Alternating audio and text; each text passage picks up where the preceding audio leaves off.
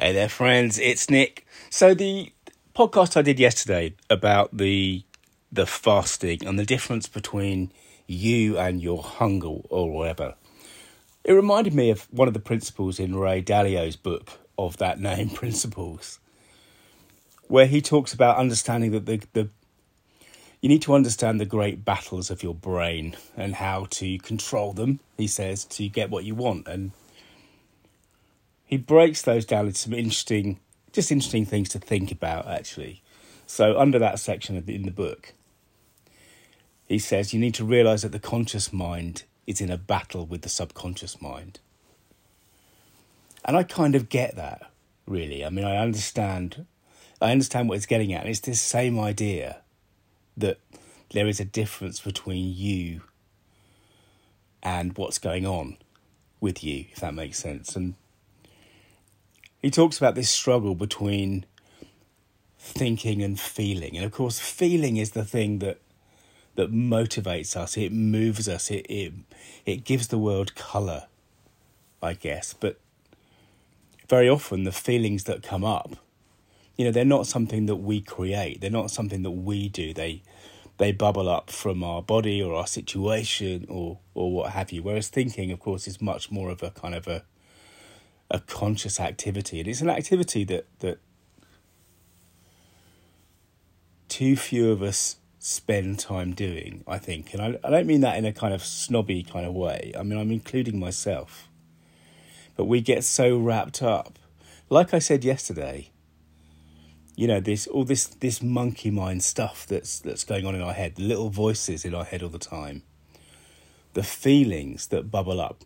That's a lot like the weather and of course, the weather can be powerful, it can be violent, it can affect everything else about what's happening in our lives at that particular moment.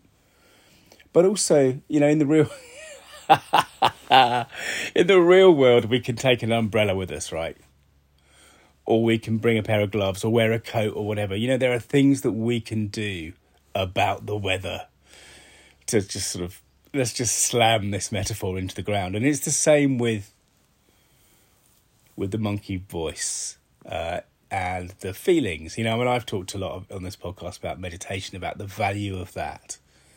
And yesterday I talked about, you know, some of the sensations that go when I'm fasting. You know, I get this sense of kind of stillness. And if you fast long enough, I can't honestly say I've experienced this quite yet, but if you fast long enough, you also get a sense of the. Um, you get a clearer mind essentially. You get a sharper mind. And the way that the doc I mentioned yesterday talks about it, he says, well, you know, you've got the, you know, you've essentially you've got the software and the hardware of a Paleolithic being, right? And if you hadn't eaten for two days in Paleolithic times, your your brain and your body wasn't designed to, you know, have you just sort of curl up in bed or or, or go to the back of your cove your cove, your cave, and wait to die.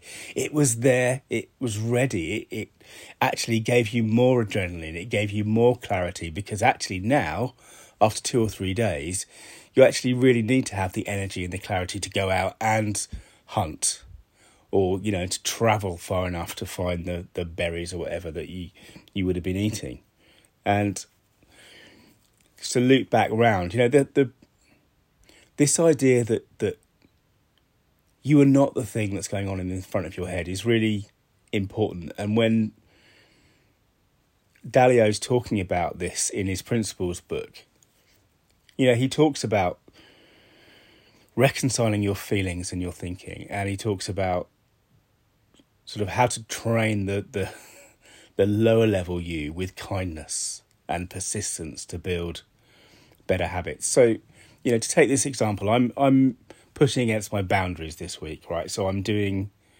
a three day fast, as I've mentioned, and the longest I'd ever done before that, I looked it up last July, July 2021, I did a 44 hour, 19 minutes fast. And right now, as I'm as I'm recording this, I'm uh, about 46 hours into this fast. So this is the longest I haven't eaten. Well, since I was born, so 52 years or whatever and I'm pushing against the boundaries And what Dalio was talking about is that, that you can, when you step back from your feelings, when you step back from the the monkey voice in your head, you're actually capable of doing things that you, you wouldn't have thought possible. Certainly a year ago, when I'd never really thought about fasting or, or yeah, I'd never really considered it. The idea of going, you know, what I've almost gone two days now without eating anything.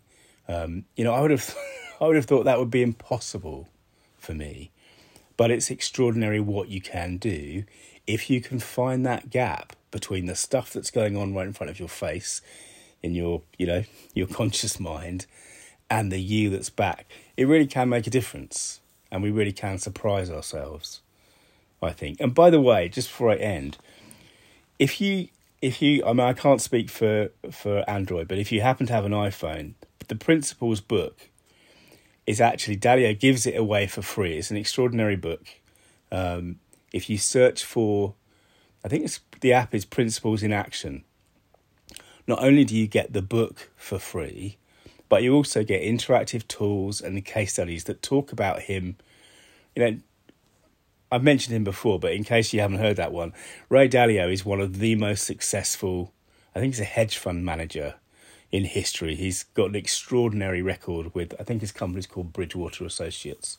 Um, but Principles in Action, the app on certainly on the Apple on the on the Apple App Store, is you know it's it's free. He's giving this this away for um, for good reason. There's there's powerful work in it. Anyway, I'm blathering on. I haven't got my clarity of mind. clarity of mind yet, obviously. But uh, remember that your story means business. And if you want to dig deeper into the stuff that I do, search online for story.business. Bye now.